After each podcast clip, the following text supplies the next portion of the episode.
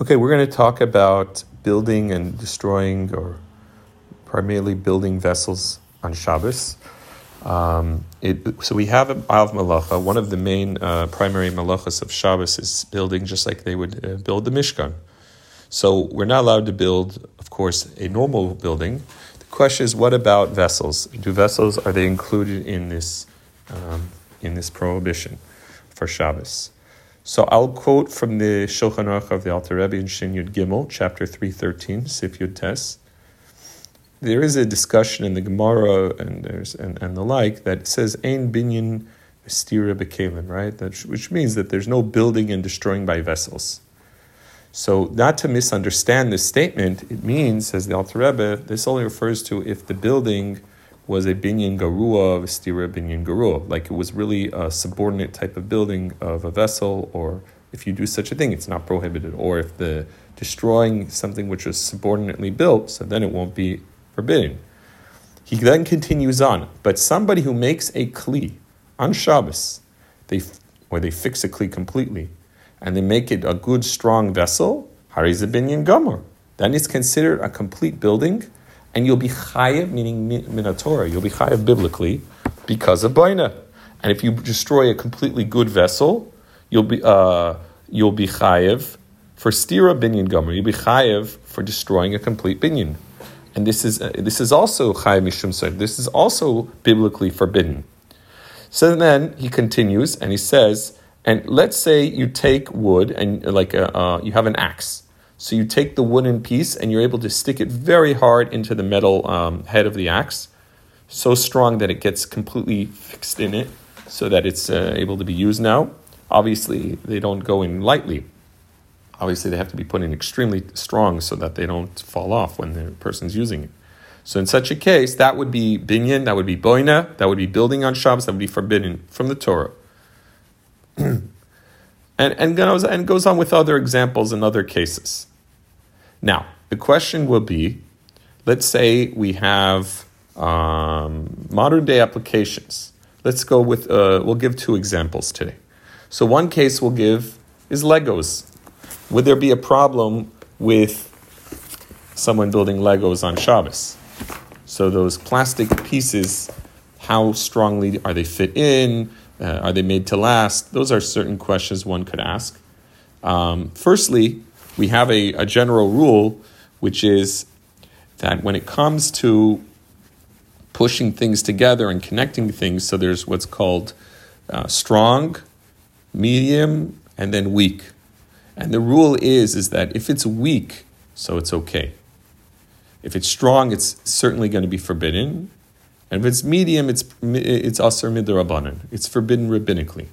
That's the general rule. Now, if a person um, there now there is a decree. There was the Rama writes, and this is this is brought lahalacha also by the Alter Rebbe, also in Sif Chaf Aleph, that even if you have a vessel that you put something into it lightly and you connect it, and it's berifayon, so it's lightly, so you should say, well, I'm not really strongly connecting; it should be allowed. Well, that will only work if it's the derech, if it's the way that you're connecting it lightly.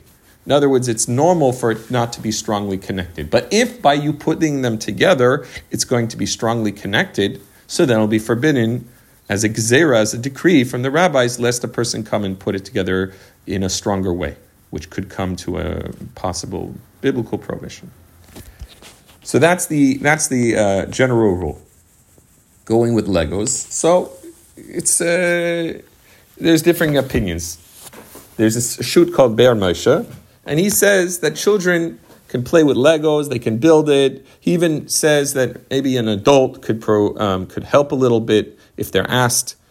Assumably, because he understands it, that the Legos are not um, a strong building; they're not made to last, and that um, it's, it's, not only about they're not made to last; they're they're built uh, not strong.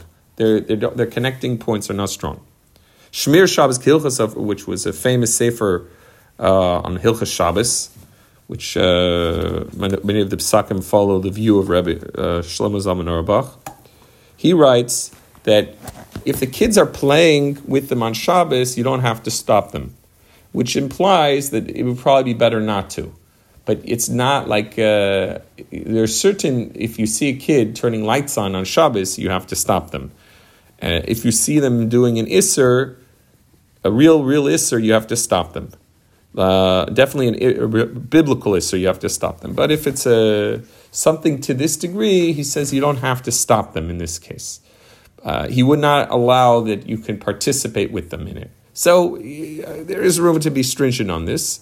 But again, if a kid is going to do it, it's not uh, something that an adult doesn't need to tell them they can't do it. Um, okay, let's go to the another question which happens sometimes. Somebody's glasses they fall out of their place. In other words, let's say uh, the the lens itself pops out from the glasses. So now um, obviously they're normally made to last very strong because otherwise what would be the they're going to fall out every other moment so of course they're made to last very strong so therefore um, you're not allowed to put the glass the glass piece that fell out of your glasses on Shabbos um, that would be considered tikkun mana, fixing a vessel, building, etc. Um, now, what if you said, "Well, I'll, put, I'll figure out a way to put it in weekly I mean, in a, in a very in a weak way, not not strong. So some say no, that's that's still the problem. In Pashas, that's the view of the Alter Rebbe. It wouldn't be allowed. Again, Gezeira Shema Yava Lahadik Bechozik, because normally it's made to be put in strongly. So just because you can figure out a clever way how to put it in loosely, weak or loose, so that won't help because you're going to the Gezerah is that if we will allow that, maybe someone will come and push it in a little harder in a way where it comes very strongly affixed, and that would be a biblical isser. So that's it for today.